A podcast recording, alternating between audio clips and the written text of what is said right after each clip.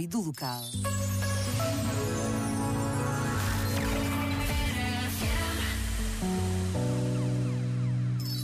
Este momento está disponível em podcast no site e na app.